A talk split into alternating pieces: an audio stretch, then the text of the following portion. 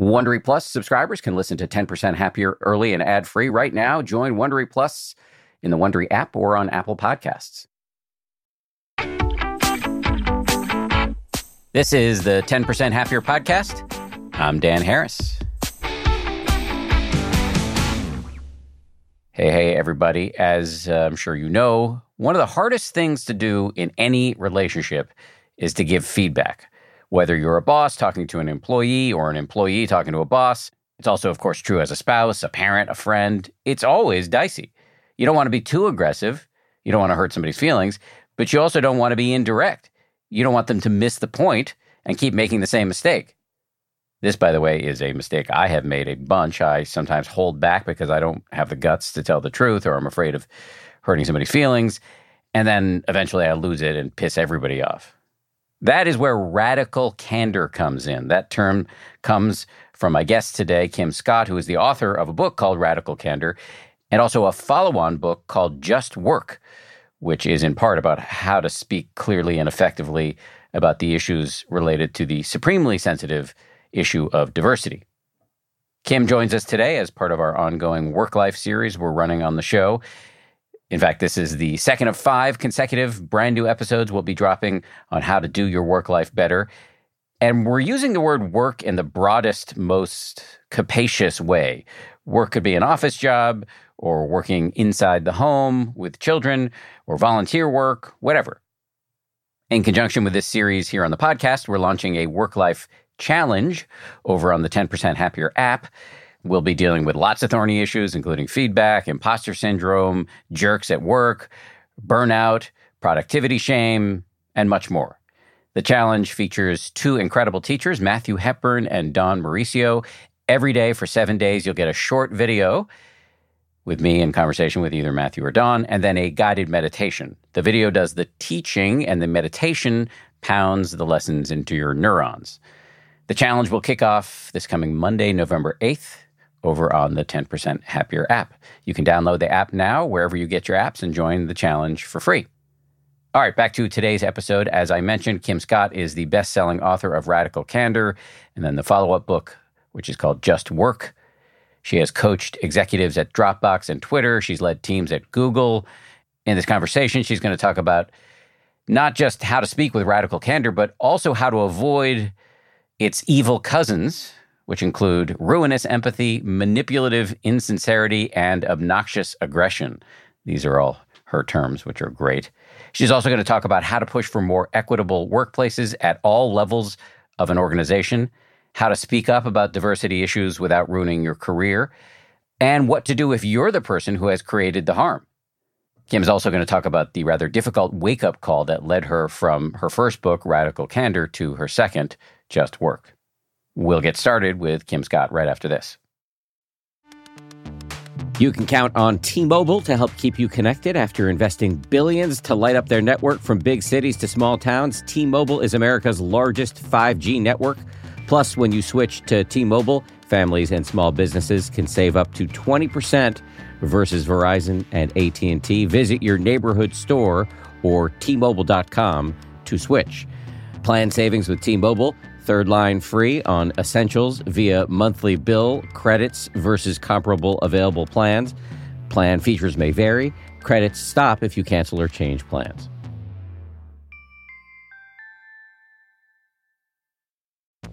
It's spring, and that means it's graduation season, and I've got an idea for an incredibly fun graduation gift or party favor. Did you know that you can get personalized M&Ms? You can choose from over 20 colors and add your graduate's name, graduation themed graphics, or photos which are printed directly on the candy. I recently got a sample of some of these personalized M&Ms uh, they showed up in my mailbox. They got my face on them, which makes it a little bit awkward for me to eat them personally. I'm doing it anyway. The M&Ms I got also include the words 10% happier, to which I have a deep attachment. I was kind of thrilled uh, when I saw them. I was wondering if they were a gift from somebody on the uh, 10th anniversary of the 10% happier book. Turns out they weren't. They were a gift from uh, M&Ms, who are now a sponsor of this show. So thank you, M&Ms uh, for sponsoring this show and for the delicious treat. You can visit MMS.com to create your own unique custom gifts and memorable party favors for graduations, weddings, birthdays, and more. That's MMS.com. Use code HAPPIER to receive 15% off your next order. The mm-hmm. Angie's list you know and trust is now Angie, and we're so much more than just a list. We still connect you with top local pros and show you ratings and reviews, but now we also let you compare upfront prices on hundreds of projects and book a service instantly. We can even handle the rest of your project from start to finish. So remember, Angie's list is now Angie, and we're here to get your job done right. Get started at Angie.com. That's A N G I, or download the app today. Kim Scott, welcome to the show. Thank you. I love your show and I'm thrilled to be here. Wow. Well, from you, I can trust that you're being candid. So uh, I'll take that as a genuine compliment. People from my team sent me emails. Oh my gosh, I love this. I love this podcast. I, I, wish I were recording on it today. So thank you. my pleasure. Thanks for coming on. Yeah, your book has been influential in 10% happier on the management level. It's been something that gets talked about a lot how to communicate clearly but kindly. I love that. And I have great confidence that you all are not making the mistake that a lot of people make, which they assume that radical candor is an excuse to be a jerk. So I'm glad I'm glad to know it's in good hands with you all. Well, I mean, I think we're jerks all the time. I'll speak for myself. I'm a jerk all the time, but I don't blame it on radical candor. That's good. That's good. Uh, and I doubt you're a jerk. Well, you should read my 360 sometime. so let's just define some terms here. What is radical candor?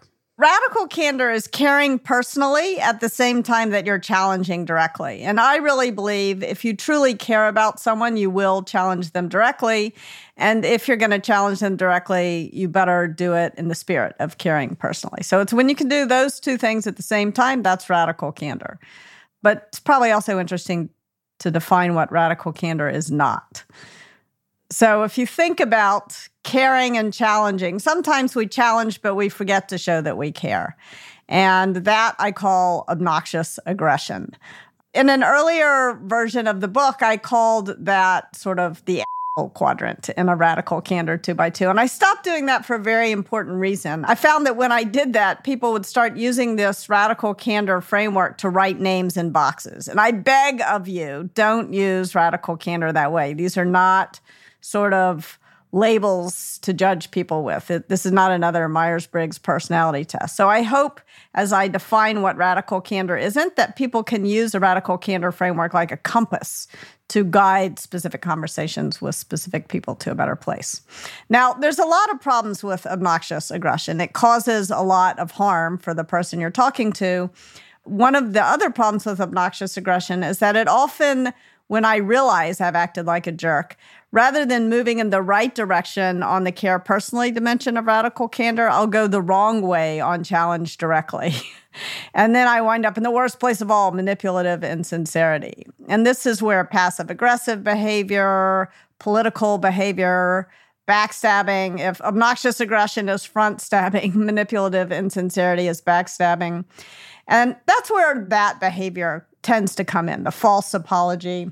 And this is both obnoxious aggression and manipulative insincerity are sort of where the drama in the workplace emerges. And so when we talk about stuff going wrong at work, we tend to be talking about those two behaviors.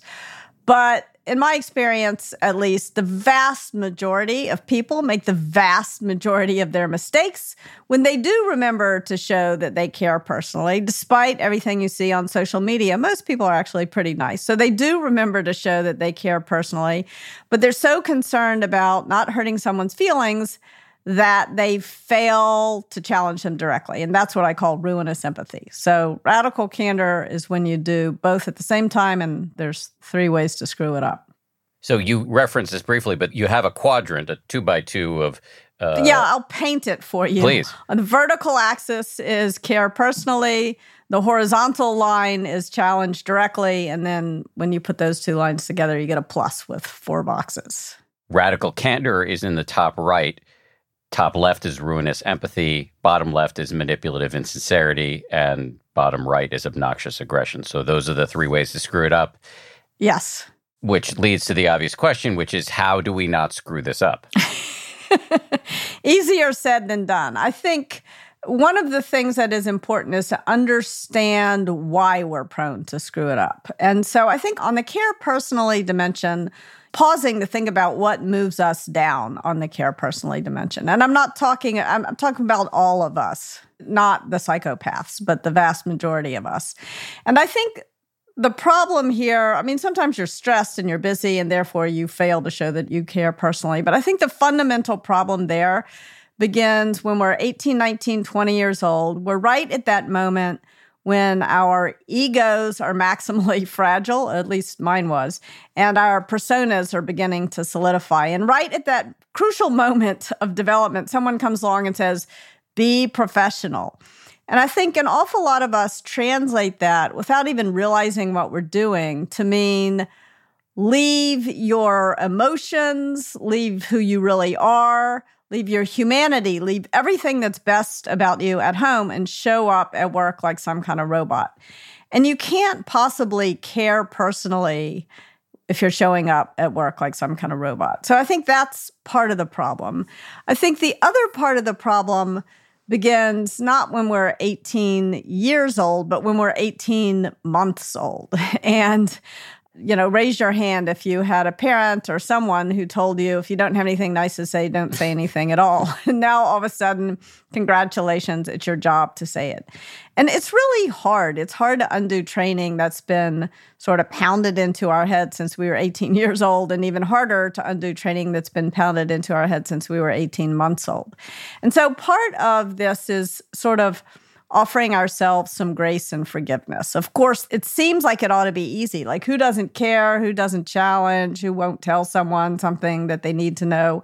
And yet, understanding and forgiving ourselves for why it's hard, I think, is a, a good place to start. I think the next thing, at least that made it much easier for me, is to think about stories, stories from my life when I got it wrong, so that the consequences would be more clear to me. I think very often I wind up in ruinous empathy because it feels nicer. The reason why I call it ruinous empathy is that sometimes I think empathy can be paralyzing. And so moving from ruinous empathy to radical candor, for me, it's storytelling is the best way for me to remember to do that. I'll tell you a story if you want me to. Yes, I do. All right. So here's my ruinous empathy story. I had just hired this guy, we'll call him Bob. And I liked Bob a lot. He was smart, he was charming, he was funny. He would do stuff like we were at a manager offsite and we were playing one of those endless get to know you games. And this was a startup and we were at a stressful time in the company's history and everybody kind of wished we could just get back to work. And Bob was the guy who had the courage to raise his hand and to say, you know what, I can tell everyone is a little bit stressed out. And I've got an idea. It'll help us get to know each other and it'll be really fast. Whatever his idea was, if it was fast, we were down with it. And so Bob says, let's just go around the table and confess to one another what candy our parents used when potty training us, and then for the next 10 months, every time there's a tense moment in a meeting, Bob would whip out just the right piece of candy for the right person at the right moment. so we all liked Bob. He brought a little levity to the office. One problem with Bob he was doing terrible work. He would hand stuff in to me, and there was shame in his eyes. He knew his work wasn't nearly good enough. And yet I was so puzzled. So, anyway, I would say something to Bob along the lines of, Oh, Bob, you're so smart. You're so awesome. We all love working with you. This is a great start. Maybe you could make it just a little bit better, which of course he never did. And this goes on for 10 months. And eventually the inevitable happens. And I realize that if I don't fire Bob, I'm going to lose all the people on my team who are doing great work they're having to redo Bob's work. Their deliverables are late because his deliverables are late. And so I sat down to have a conversation with Bob that I should have frankly begun 10 months previously. And when I finished explaining to him where things stood, he kind of pushed his chair back from the table and he looked me right in the eye and he said, Why didn't you tell me? And as that question was going around in my head with no good answer, he said, Why didn't anyone tell me? I thought you all cared about me.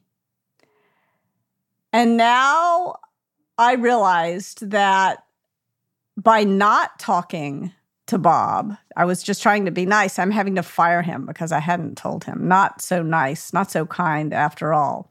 But it was too late to save Bob. Even Bob at that moment decided he should go because his reputation was just shot on the team. It was going to be easier for him to start over somewhere else. And all I could do in the moment was make myself a very solemn promise that I would never make that mistake again. And that I would do everything in my power to help other people avoid making that mistake. And that's really why I wrote Radical Candor and why I came up with this Radical Candor two by two that hopefully makes it a little easier in the moment to remember to move towards radical candor. I like that story a lot. I'm sure Bob doesn't like it, but I, I it's, it's, Bob's okay. By the way, okay, he good. got another job, so everything's good. It's illustrative in a very useful way, and so has me thirsting a little bit for a similarly illustrative and useful story about doing it right, because I am regularly hopscotching among the three non-radical candor quadrants of the two by two. And so I'm, it would be helpful for me and heartening for me to hear some examples, or maybe even just one, of how to get yourself out of those very easy to fall in pitfalls. Yes, the, the positive target identification stories are just as important, or even more important than the cautionary tales. So, one moment when this crystallized for me happened shortly after I had moved all the way across the country and taken a new job at Google. And I had to give a presentation to the CEO and the founders about how the AdSense business was doing. And I walked into the room, and there was Sergey Brin, one of the founders, on an elliptical trainer and a bright blue spandex unitard wearing toe shoes. Not really what I was expecting to see. And there in the other corner of the room was Eric Schmidt, who was CEO at the time, doing his email. And he was so intent on the machine, it was like his brain had been plugged into his computer. So, probably like you in such a situation, I felt a little bit nervous. How in the world was I supposed to get these people's attention? Luckily for me, the AdSense business was on fire. And when I said how many new customers we had added over the last couple of months, Eric almost fell off his chair and he said, What do you need? Do you need more marketing dollars? Do you need more engineering resources? So I'm feeling like the meeting's going all right.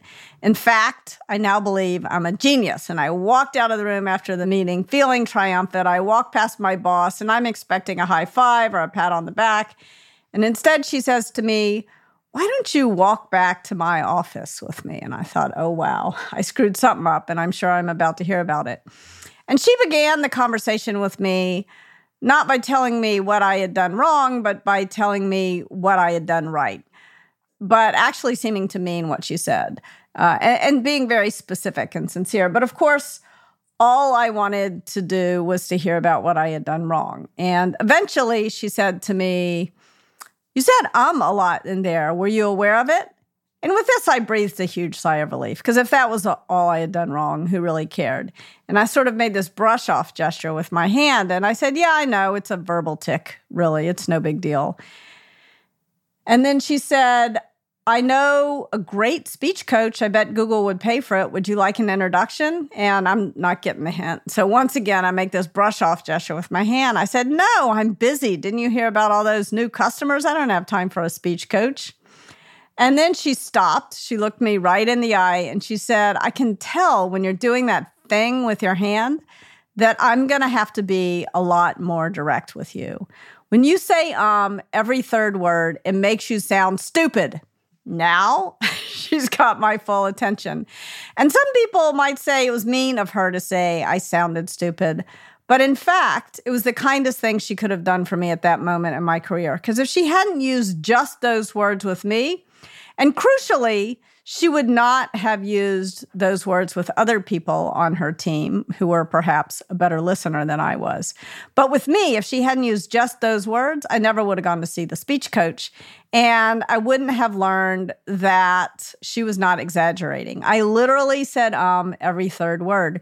And this was news to me because I had raised money for three different startups giving presentations. I thought I was pretty good at it.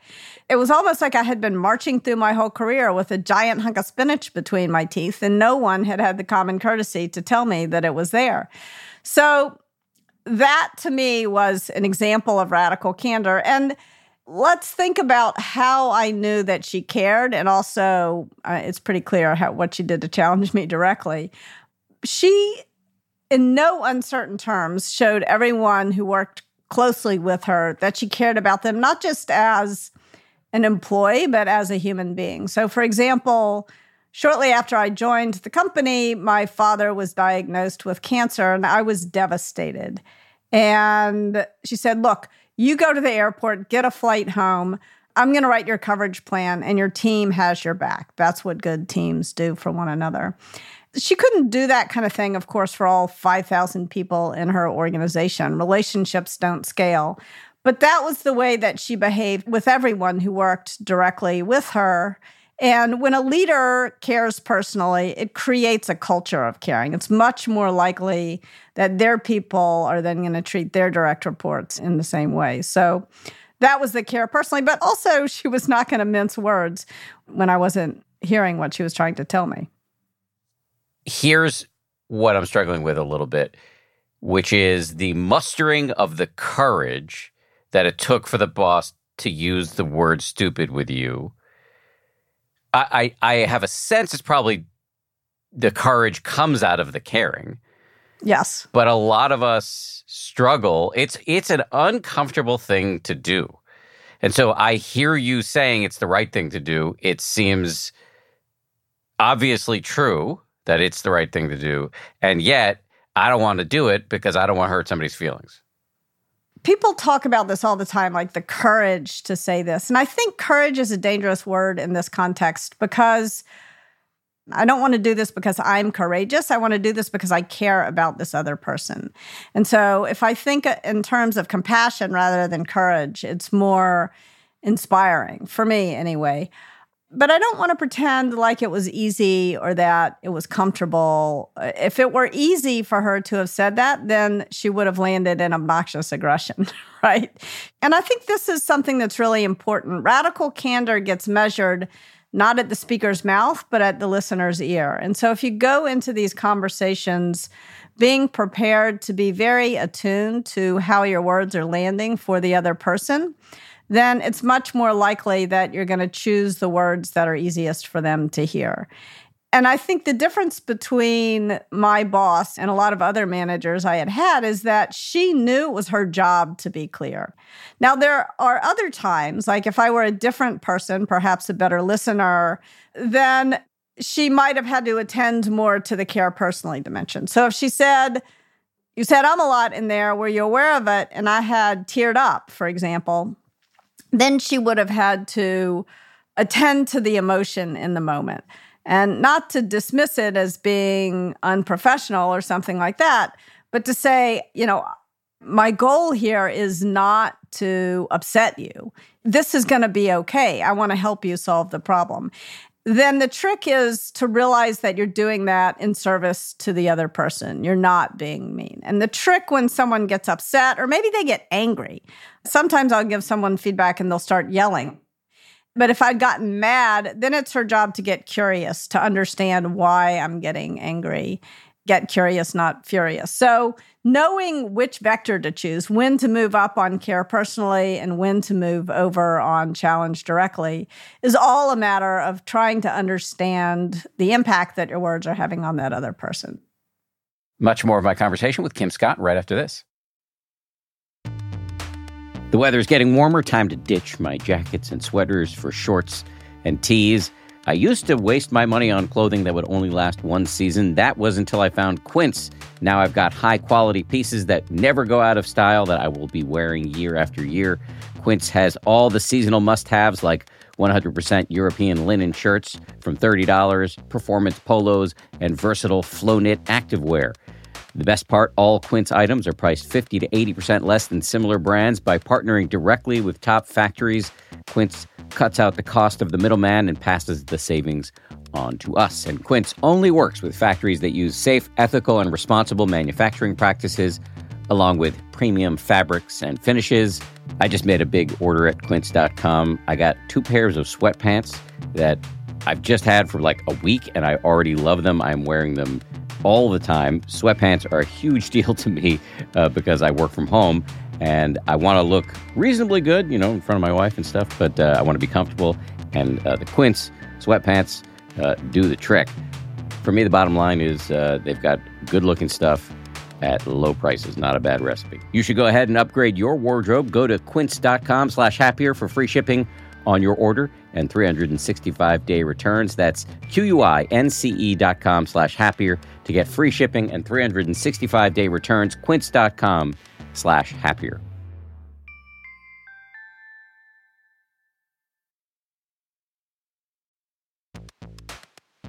We're driven by the search for better. But when it comes to hiring, the best way to search for a candidate isn't to search at all. Don't search, match with Indeed.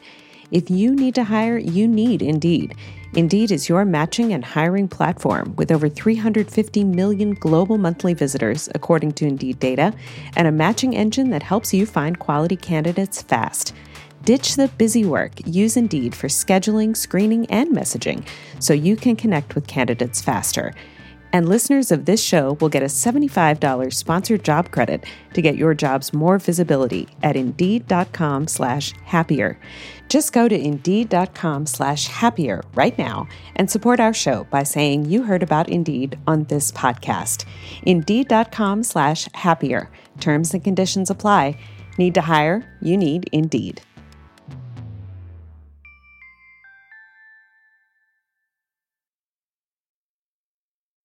I don't have the problem with courage that you do. I mean, I understand that compassion for some may be more inspiring, and I think they're equally inspiring, but compassion produces courage on the regular. Yes. You know, firefighters yeah. running into burning buildings, et cetera, et cetera.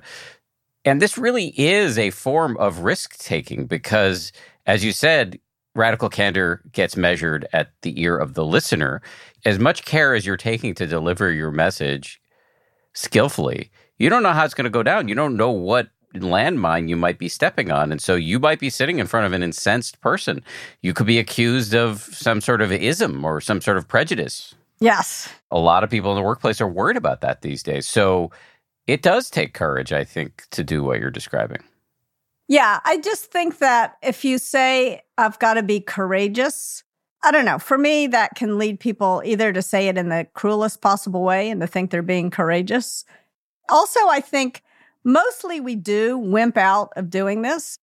The reason why I wrote the book is that it's easy for me to say, be radically candid, but I'll confess that it's hard for me to do it too. And I don't think it's because I'm lacking in courage. I think it's more because, as you say, you do take a risk and you want to be in an environment where you believe you'll be rewarded for taking the risk. I think also, once we're getting into concerns about impact on me, not impact on the other person who I'm talking to, then I'm in manipulative insincerity territory. Like if we go back to that Bob story, I tell it as a ruinous empathy story. But if I'm honest with myself, part of the reason why I said to Bob, Oh, you're so smart, maybe you can just make it a little bit better.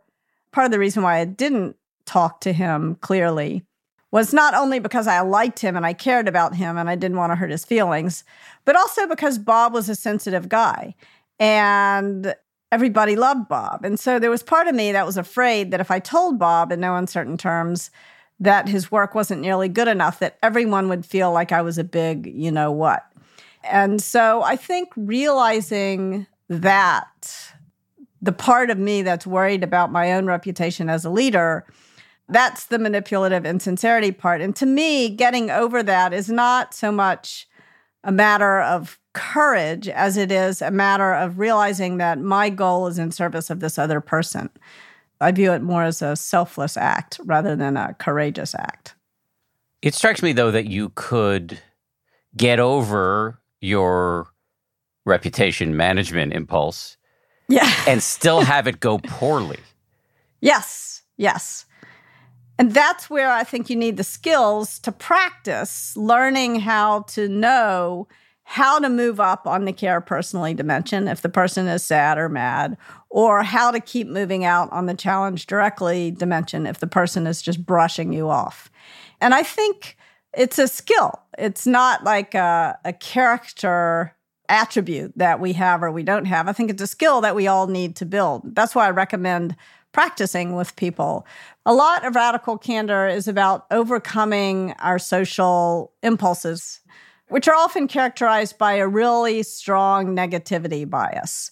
So I think in general, when we learn things, we pay more attention to our mistakes than what we get right. But especially when it comes to interpersonal relationships, we do that.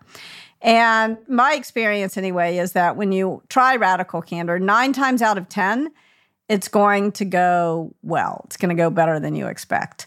But one time out of 10, as you say, you'll have kind of some form of a radical candor train wreck. The person will be furious, the person will burst into tears, or the person just won't hear you. And so practicing what to do in those moments is important, but also trying to realize that nine times out of 10, this is going to go better than you think. And, and so you may, you may as well optimize for the thing that usually works instead of the mistake that happens one time out of 10. I've had to do many years of coaching to to get better at this, but I found that being very explicit about the caring in my message to somebody, hey, I'm telling you this because this is an important relationship to me, has been extremely useful in terms of avoiding the one in 10 radical candor train wreck scenarios. Yes. And I think everybody has to express that differently, but expressing your intention to be helpful because you care about that person one way or another is hugely important if you really feel that way. If you don't feel that way, then maybe you have some deeper work, some deeper work to do. But the vast ma- majority of people actually, I find, do care about their colleagues. They do want to improve the relationship. And I think we don't spend enough time giving voice to that. So I think that's a really important point is stating your intention to be helpful because you care about the person. Can I jump in on that? Um, because it's reminding me of a, and I, have I've invoked this person's name and her insight many times on the show. Alison Gopnik, child psychiatrist, has said that we don't care for people because we love them. We love because we care. In other words, the labor of love, the caring generates the love. And yes, I would imagine because I've had times in, in listening in these in our brief friendship here of listening to you where I've thought, wait, maybe maybe I just don't care. You know, maybe that's the problem. I'm just a monster. And yeah, I mean, maybe that part of that is true. But I have found that the going through the process of telling somebody something that I don't want to tell them, but actually is very important for them to know and for me to have them know and to state I'm doing this because I care about the relationship, that labor actually creates some love, some care. Yes, absolutely. I mean, when we work on something, we begin to love it. And when we work with someone, we usually begin to love them, especially if we're communicating well and taking the time to remember that caring is going to help the work go better and also the relationship go better that, that doing that work.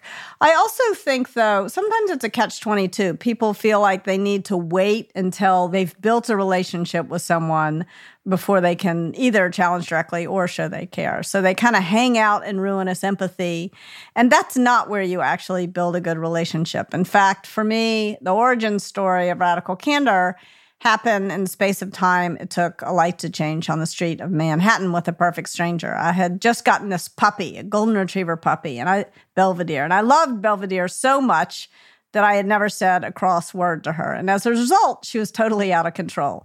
so I'm taking her for a walk and she jumps in front of a speeding cab and I pull her out of the way just in the nick of time. And I'm standing on the street corner with my heart in my throat. And this man, a perfect stranger, looks at me and he says, I can tell you really love that dog. And then he says, But you're going to kill that dog if you don't teach her to sit. And then he points at the ground with this kind of harsh gesture and he says, Sit. The dog sat. I had no idea she even knew what that meant. And I kind of looked up at him in amazement and he said to me, It's not mean, it's clear. And then the light changed and he walked off, leaving me with words to live by. So, so I think that it's really important to remember that the seeds of trust are actually sown in, like if you imagine you're having lunch with someone for the very first time and they have spinach in their teeth, you know you're supposed to tell them, even if you don't know them very well. And it's a little bit more awkward than it would be if this person were a close friend. Okay, so skills, because I think most people, I would imagine, listening to the conversation thus far will be sold but not wimping out to use your term is seems very important here. So how do we practice these skills? There's a definite order of operations to radical candor and it all begins with soliciting feedback not giving it. Don't dish it out before you prove you can take it. And often in our relationships we have feedback debt and when you have feedback debt in a relationship, in other words, someone else has been doing something that's been bothering you for a long time, but you haven't taken the time to tell them, pretty soon that's all you can notice about this other person is this, this flaw. And so it's really important to take a step back to ask what you could do or stop doing that might make it easier to work with you. You're probably you're doing something annoying too. And it's also important, I think one of the things that moves us very quickly into the obnoxious aggression quadrant is the fundamental attribution error, where you assume the whole problem is some attribute of that other person. And so if you're asking for feedback, you're likely to begin to notice the situation from the other person's perspective. And then you're also able to reward the radical candor when you get it. And so ask for it. And then you want to give it, and you want to remember that radical candor is not just about criticism. You want to focus on the good stuff. You want to take a moment, as we were talking about before, to give voice to the things you appreciate about the other person. This is also going to move you past that fundamental attribution error. And then when you offer some criticism, you want to start gently. You want to start in kind of a neutral place and then notice how the other person is responding. And so you want to gauge how your feedback is landing. And then you, then you want to adjust how you're talking. And if the person is sad or mad, that's your cue to move up on the care personally dimension. If the person is not hearing you, that's your cue to move out further than you're comfortable going on the challenge directly dimension. And I think those are kind of the sort of guardrails of getting this right. And you want to remember that these conversations are conversations that should be happening like on a weekly basis. This is not, you're not saving this up for a one on one and you're definitely not saving it up for a performance review. But you should be soliciting feedback every week. You should be giving praise, you know, three or four or five or seven times a week. And you should be offering a little bit of criticism. Uh, and these are impromptu two minute conversations. This is fast and it's free. The only problem is it takes enormous emotional discipline to do it. And so that's why I recommend this order of operations. If you bake into your one on one meetings a little bit of time to solicit feedback, and then you bake into your schedule a little bit of slack time in between meetings so you have time to talk to people whether you're in person or on zoom. You want to make sure you have a little bit of time in between your meetings so that there is a moment to pull the person aside and chat with them. Question came to mind when you were talking about feedback debt. There are times where i have colleagues who i actually like but a kind of feedback debt arises. It might be a colleague it might be a friend a family member but there's just something about their personal style that is annoying that doesn't seem like a thing they can fix. So I do kind of let it go because what's the point in saying anything? This is a tricky one. I think in general, trying to let the little things go is really important. An important rule for any relationship is to leave three unimportant things unsaid every day. and so, like, I had a boss once who didn't like the fact that I tend to wear baggy Levi's. And he thought it was legitimate feedback to tell me to buy tighter jeans. I did not feel that that was legitimate feedback. He had a gold chain. I didn't feel like it was legitimate. I didn't like his gold chain, but I didn't feel like it was legitimate feedback for me to tell him to stop wearing his gold chain, right? And so I think knowing when those things are not really your business and not important, being able to let them go is important in an intimate relationship, it's almost like a utilitarian view, in, in my opinion. Is it going to be easier for you to get over it, or is it going to be easier for the other person to change this thing if it's a small thing? And if it's really bugging you for whatever reason, even if it's irrational, just own your own feelings about the thing, but say, look, this, I can't help it. This bugs me. In a relationship, you can kind of ask someone else to move around your own neuroses. I think at work, you got to manage your own neuroses. It's all hard. Um, it's all hard. none, none of it is easy, but it's not that hard.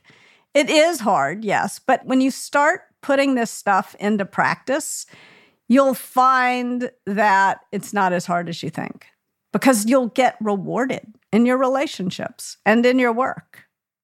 Much more of my conversation with Kim Scott right after this.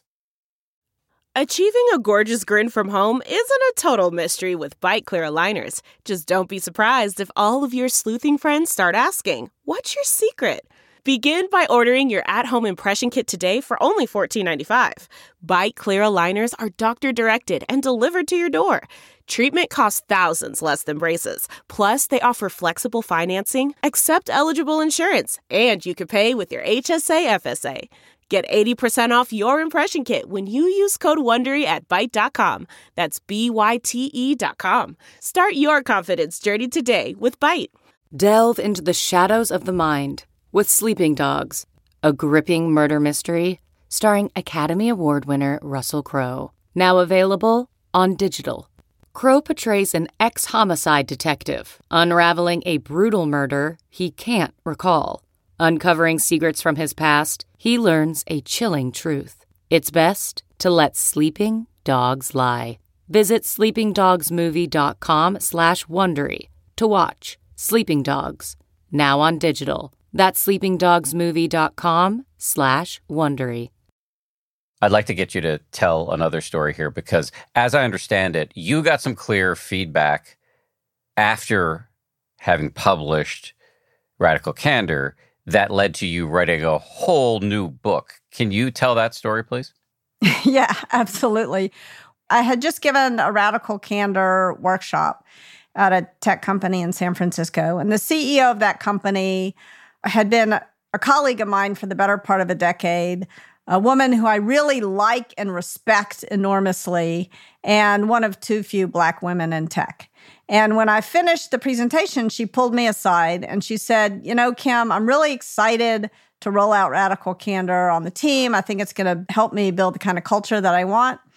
But she said, I got to tell you, Kim, it's much harder for me to roll it out than it is for you. And she explained to me that as soon as she would offer even the most gentle, compassionate criticism, she would get slimed with the angry black woman stereotype. And I knew this was true. As soon as she said it, I knew it was true. And I had sort of three revelations at the same time. The first was that I had not been the kind of colleague, the kind of upstander, as I call it in Just Work, that I wanted to be. I had failed to even notice the extent to which she had always, for the better part of a decade, showed up at every meeting I had ever been in with her, unfailingly pleasant and cheerful and happy. And believe me, in that period of time, she had what to be ticked off about at work, as we all do, but she could never let it show. And so I had failed to be the kind of upstander for her that I wanted to be. The second thing I realized was that I had failed to recognize the kinds of things that had happened to me and also the kinds of things that I had done as a white woman in the workplace to either be harmed or cause harm. It's hard for the author of Radical Candor to admit it, but I had been in denial about a huge part of my career. And last but not least, her words helped me understand that I had failed to be the kind of leader, also often that I wanted to be, in which I could prevent nonsense from making it impossible for people on my team to just work, to do their best work, and to be treated fairly. And it was that moment. I mean, it was probably my whole life that prompted me to write Just Work, but it was that moment where everything really crystallized for me. So, what are some ways to either, if you're in a leadership position, create an environment where people can feel safe to be radically candid? Or if you're not in leadership, but you aren't in a position where you feel comfortable being radically candid, what do you do in either of those situations? I'll let, I'll let you take whatever perspective you want first. A really good story comes from Alan Eustace, who was an engineering leader at, at Google and jumped out of a plane at some world record breaking altitudes. Anyway, so he would stand up, Alan would stand up in front of his team, a couple thousand people, and he, he would say, if you are underrepresented and you've experienced some form of workplace injustice, some form of bias, prejudice, bullying in the last week, raise your hand. Not ever in your career, but in the last week. 100% of the underrepresented people raised their hand. And then he would say, okay, everybody put your hand down. Now, if you have been unjust to someone, if you have been biased or prejudiced, or if you bullied someone you work with in last week, raise your hand. Nobody raised their hand. And he said, There is the problem. We can't fix problems we refuse to notice. So, one of the things I tried to do in Just Work is to make it clear what are the things we can do when we're the leader? What are the things that we can do when we are the person harmed? And as I told you in that story, I never wanted to think of myself as a victim. So, it's hard, I think, for a lot of people to realize that they're being harmed, to even admit to themselves, let alone others, that they're being harmed. But even less than wanting to think of myself as a victim, did I ever want to think of myself as a perpetrator. And yet we all cause harm in the workplace. So it's really important to know what to do if you're the person who caused harm. And last but certainly not least, one of the most important reasons why I wrote Just Work is to honor the upstanders, the people who notice the injustice that's happening around them and who intervene in some way or, or, or other. So let's start with what can we do as leaders about sort of workplace injustice? How, how could I, in particular, have created a better working environment than I did as a leader? So I think the first thing is to begin to break the problem down into its component parts. Right now, when I say workplace injustice, probably a lot of people feel like, oh, I don't even want to keep listening. It feels like such a big monolithic problem, it's impossible to solve.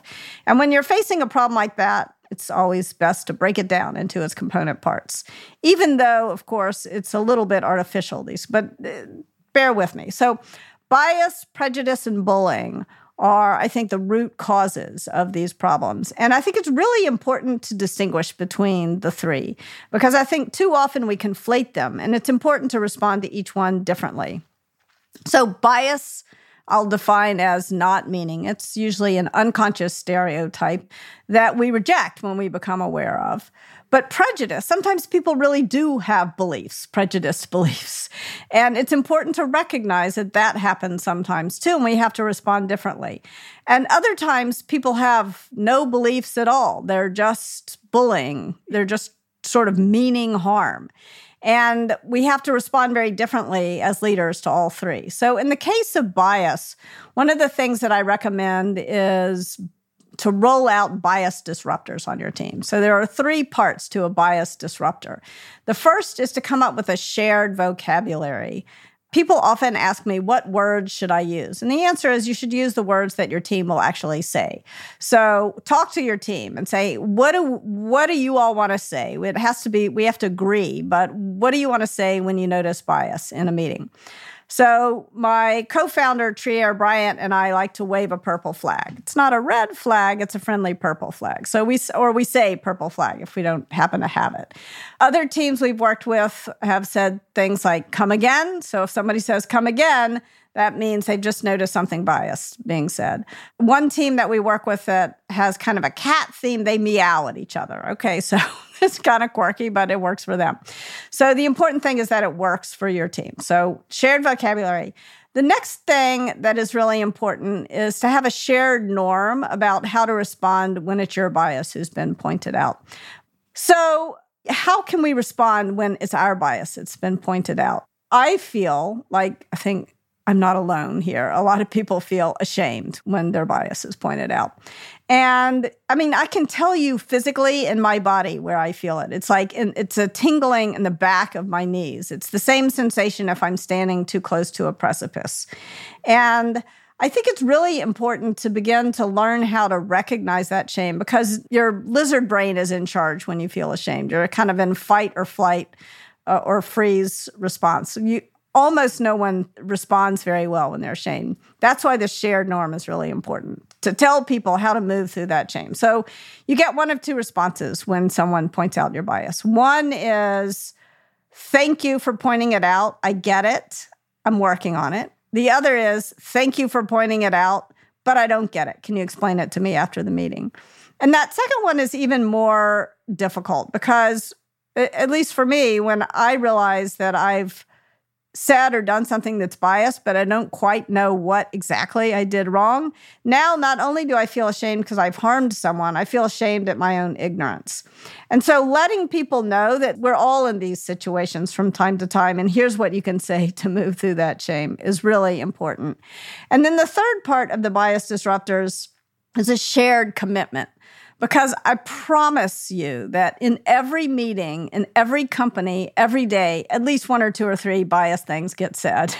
And so if you get to the end of the meeting and you haven't flagged any bias, then that means either nobody noticed or nobody had, as you say, the courage. Nobody knew how to speak up. And so that's why that shared commitment is important. So that's one simple tactical thing that any leader can roll out today on their team. You don't have to wait till tomorrow. Sit down, talk to them, and then encourage this to don't just encourage, but insist that this continue to happen. So that's bias. But what do you do about prejudice? What do you do when someone says or does something that harms others on your team, but that reflects a conscious belief? I think here you need to write a code of conduct for your team that explains to everyone where the line is between one person's freedom to believe whatever they want but they they are forbidden from saying or doing whatever they want. They cannot impose that freedom that belief on others on the team. And there's no absolute definition of i mean i have strong opinions about where that line is for, for teams that i work with but you want to make it explicit and clear to people and then that helps people to respond to prejudice when they notice it with something like it is an HR violation to say or do that. It is, you know, illegal to say or do that. And uh, and last but not least, bullying. It's so important that leaders create consequences for bullying because the thing about bullying is that it works for the bully and it harms the whole team. It harms the team's ability to collaborate. And so you really want to make sure that you're creating conversational consequences for bullying. You're, you're learning how to shut it down in the moment. You're also creating compensation consequences for bullying. Too often, people who achieve results by harming others get good performance reviews and therefore good bonuses. And you want to make sure that there are really strong career consequences for bullying. The last thing you want to do is promote someone who indulges in bullying to manager or something like that. And Atlassian does a really good job, the software company does a really good job of this, where they explicitly don't promote the quote unquote brilliant jerk. And so you want to, as a leader, optimize for collaboration over coercion. And that means shutting down bullying. So, those are some things that leaders can do to address the root causes of workplace injustice. So, those are the leaders. That's one mm-hmm. perspective. Another perspective would be from, and we're all, many of us are many of these, have many yes, of these uh, perspectives. Sometimes all at the same time. Yes. confusingly. Another perspective would be the person who, who does something, you know, who causes harm. Yeah, who does something unskillful. Um, what's your advice for those people? Uh, I don't want to say those people like they're somebody other than yeah, me. Like for us, when we are the ones who cause harm, because I certainly have been a person who caused harm more times than I ever intended to be. I think the, the key thing there is to listen and address, listen and address.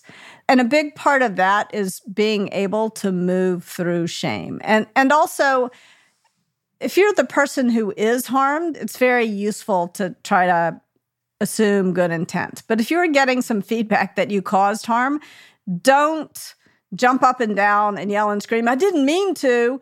That's not, it's like imagine that you're stepping accidentally, stepping on someone's foot. If they told you, hey, you're stepping on my foot, you would just say, I'm sorry, and you would get off their foot. You wouldn't say, I didn't mean to step on your foot, meanwhile, continuing to jump up and down harder on it. But I think very often when people get some feedback that they've caused harm, they do the sort of equivalent of continuing to step on the foot and assert that they didn't mean to. And so I think it's really important to learn how to apologize, to listen, and then to address to make it right. So that's the people who are causing harm. Now, what about upstanders and also people who are harmed? How can we respond when we're in that role to bias, prejudice, and bullying? For me, if it is bias, an I statement is really helpful. An I statement invites someone in to understand the situation from your perspective. So, for example, a friend of mine, Aileen Lee, who started Cowboy VC, told me a story about a time when she went into a meeting with two colleagues, both of whom were men, and they were trying to win a deal. And Aileen had the skills that were going to win her team the deal. And the other side filed in, and the first person sat across from the guy to Aileen's left. The next person filed in and sat across from the guy to his left. And then they filed on down the table, leaving Aileen dangling by herself. Often, just the way we sit reflects sort of unconscious bias. And Aileen started talking, and somebody from the other side had a question, but they directed it at her two male colleagues. Somebody else had another question, again, addressing it to the men on her team. And then the third time it happened, one of the guys Aileen was with stood up and he said, I think Aileen and I should switch seats. That was all he had to do to totally change the dynamic in the room. And there's three important things here. One is that it was much easier for him to use that I statement than it was for Aileen. It's just more efficient for an upstander to do it. Somehow it was easier for those other guys to hear it from him than it would have been to hear it from her. Two, he did it because he cared about Aileen and he didn't like seeing her being treated unfairly he didn't like to see her expertise being dismissed. And then three, he just wanted to win the deal. And he knew that if he couldn't get the other side to listen to Aileen's expertise, then they weren't going to win the deal. So there's sort of a practical side, an efficiency side, a gain side, and also a justice side to his decision to use that I statement. And it is you know, it's hard to know what I, call this part of the book the what to say when you don't know what to say because it's really hard to know. So I would encourage people to just say the word I and then see what comes out of your mouth next. As my great grandmother said, say something, you can always take it back. So just start. Sometimes it's about momentum, it's about just overcoming the inertia. Now, if it's prejudice, then you need an it statement, not an I statement, because if it's prejudice, inviting the other person to see things from your perspective is just going to result in an argument. And there's a time and a place for those arguments, but usually you want to move more quickly than that. You don't want to argue with someone's prejudice. So, for example, Trier Bryant, who co founded um, Just Work with me, tells a story about being in a hiring meeting. And the best candidate, by far the most qualified candidate, everyone agreed was a black woman who'd worn her hair out naturally. And when they got to the hiring meeting, the hiring manager said, Well, we can't extend her an offer. And Trier said, Why can't we extend an offer to the person everyone agrees is most qualified for the job? And the hiring manager said, Well, we can't put that hair in front of the business.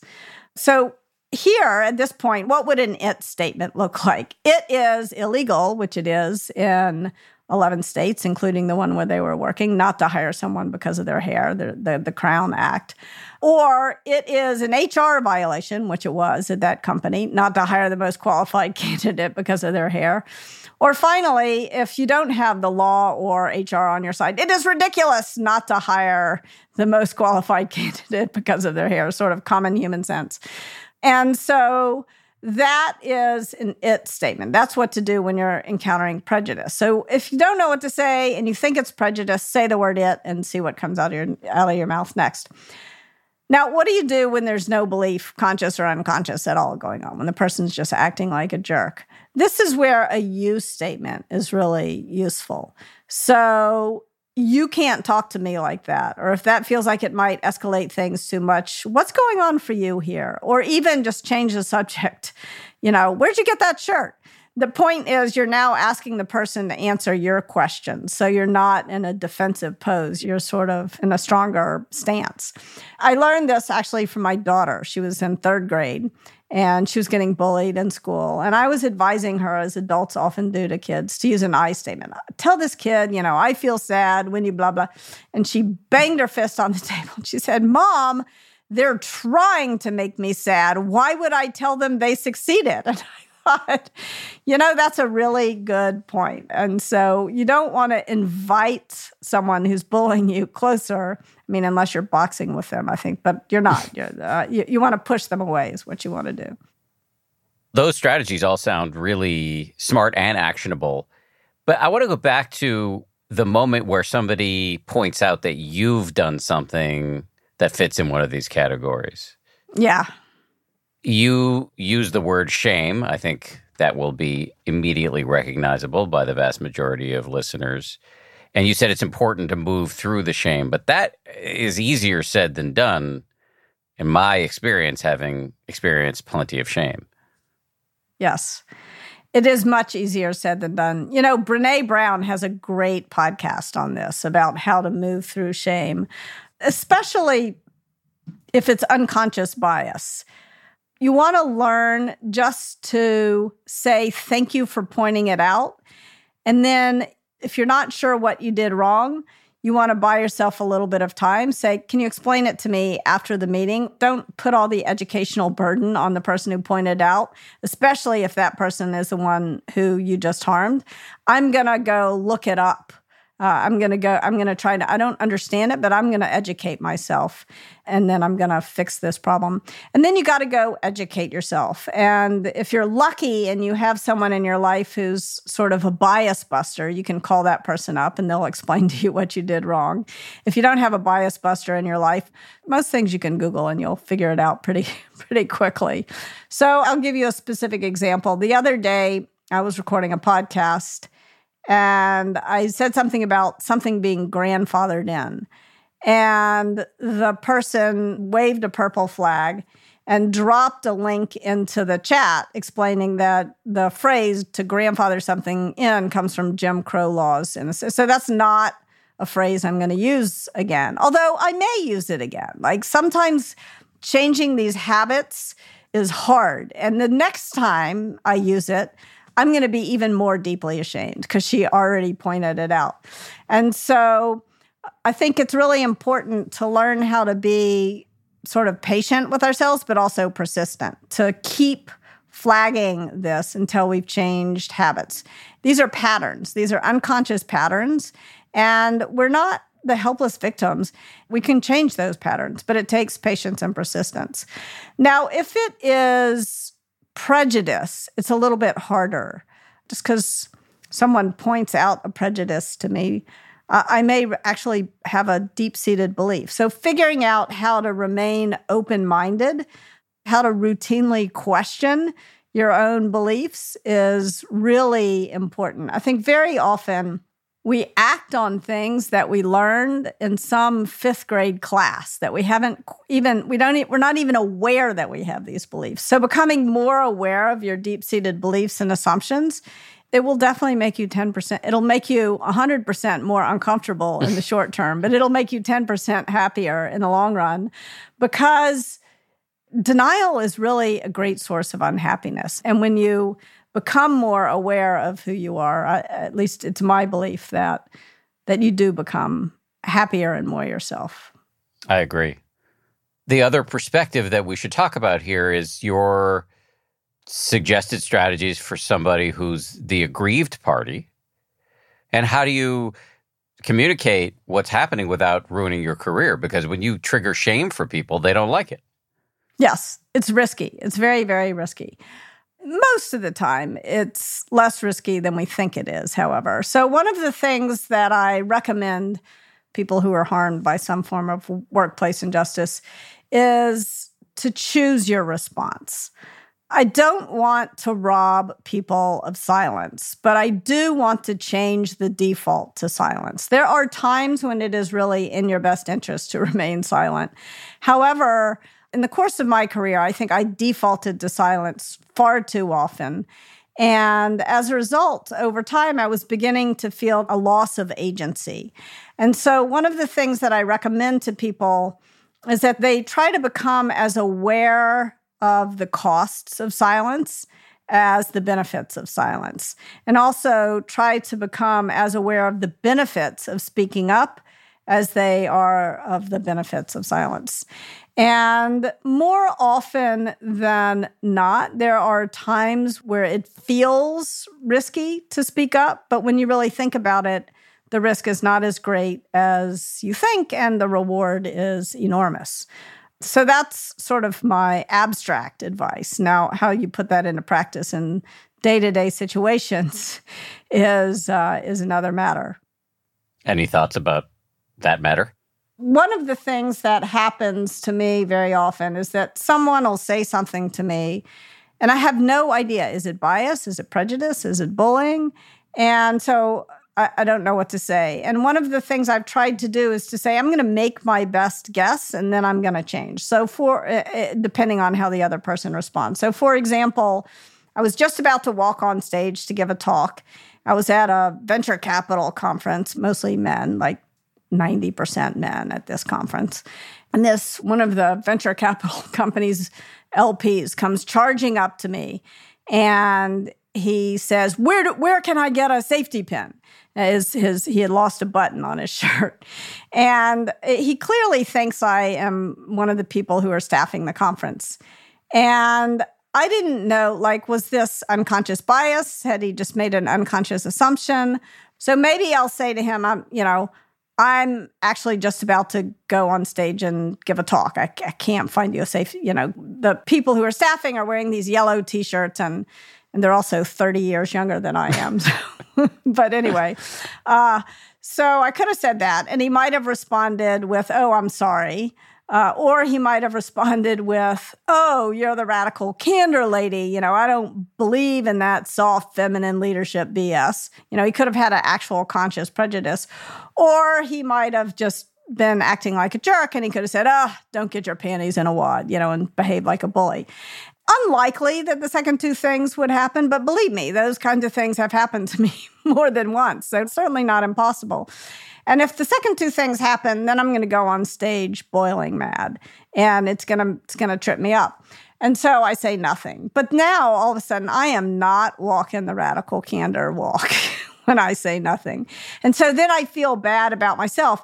And I'm also, uh, you know, in this situation, I'm not only a person who is harmed, I'm also a leader, I'm a speaker. And by just kind of brushing him off, I'm not being fair to the people who are staffing the conference because now he's going to go ding there, you know, oh, I didn't get very good service. And so, uh, you know, I felt bad that I didn't respond. So I wish I had responded and taken the risk. I could have afforded to, like, if I messed up the talk, who cares really? So I felt bad about it, you know, and it kept bugging me. I write about this in the book. So that's an example of, again, stories. It's all about stories. Tell yourself the stories about the times you didn't speak up that you could have, that you wish you had. It sounds like if you're the person who's been harmed, you need to do a pretty complex calculus to decide when and if and how you speak up. Yeah. And that's why I offer these short definitions. Do I think it's bias or prejudice or bullying? If I think it's prejudice, I'm going to say it and then see what comes out of my mouth next. If I think it's bias, I'm going to say I and see what comes out of my mouth next. If I think it's bullying, I'm going to say you and see what comes out of my m- mouth next. And then I'm going to notice how the other person responds. I- I've talked to a bunch of people one friend of mine said, Ah, oh, this is really helpful. I always default to responding as though it's bullying. And I escalate too quickly because very often it's unconscious bias. I always respond, I well, not always, but it's my default to respond as though it's bias. And I think it's important to acknowledge that's probably a matter of privilege. Nobody could possibly have any negative beliefs, you know, And so sometimes I, I don't notice when someone's just actually acting like a jerk. I just assume they couldn't possibly intend to behave that way. And that has hurt me as well. So being able to respond with a way that seems most comfortable to you, but then be aware about how the other person is responding to your response and adjust accordingly. You don't have to get it right. Like taking the pressure off to have the perfect response is huge. I like that a lot. I'm going to ask two questions in closing here that I like to ask at the denouement of a, an episode. One is Is there something I should have asked but didn't? What happens after bias, prejudice, and bullying? so I will Please. answer. Now I will answer it. Great. You, So when you, you should, let- you don't need me. when you when you layer power on top of bias, prejudice, and bullying, things get much worse. You get discrimination, you get harassment, and you get physical violations. And there's a lot to be said about each of those three things, and also the dynamic sometimes that can lead all the way from bias to to violence in, in a heartbeat. But I think the shortest possible and the most important possible response to those things is you need checks and balances. Just like we need checks and balances in our government, we need checks and balances in our organizational structures and then our governance. Second question is Can you please plug the crap out of everything you're putting out into the world, your books, courses, whatever? Thank you for that question. Uh, yes, justworktogether.com is our website. At justworkbook is our Twitter handle. I'm at Kimball Scott. And Radical Candor is radicalcandor.com or at Candor on Twitter. We're happy to come do talks and workshops for your teams. Or, you know, if you want to just do a book club, happy to do a Q&A. So thrilled for more readers, thrilled to help people put these ideas into practice. Kim, thank you very much. Thank you.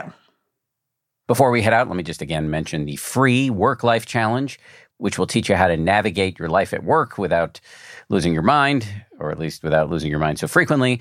The challenge starts Monday, November 8th, over on the 10% Happier app. Download the 10% Happier app wherever you get your apps to join for free right now.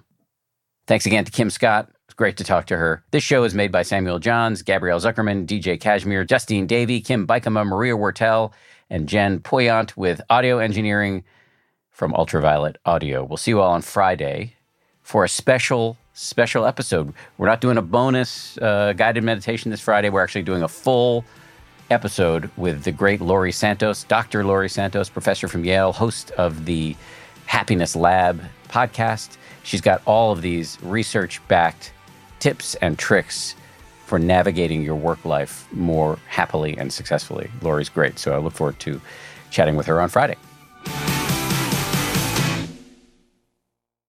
If you like 10% Happier, and I hope you do, uh, you can listen early and ad free right now by joining Wondery Plus in the Wondery app or on Apple Podcasts. Prime members can listen ad free on Amazon Music.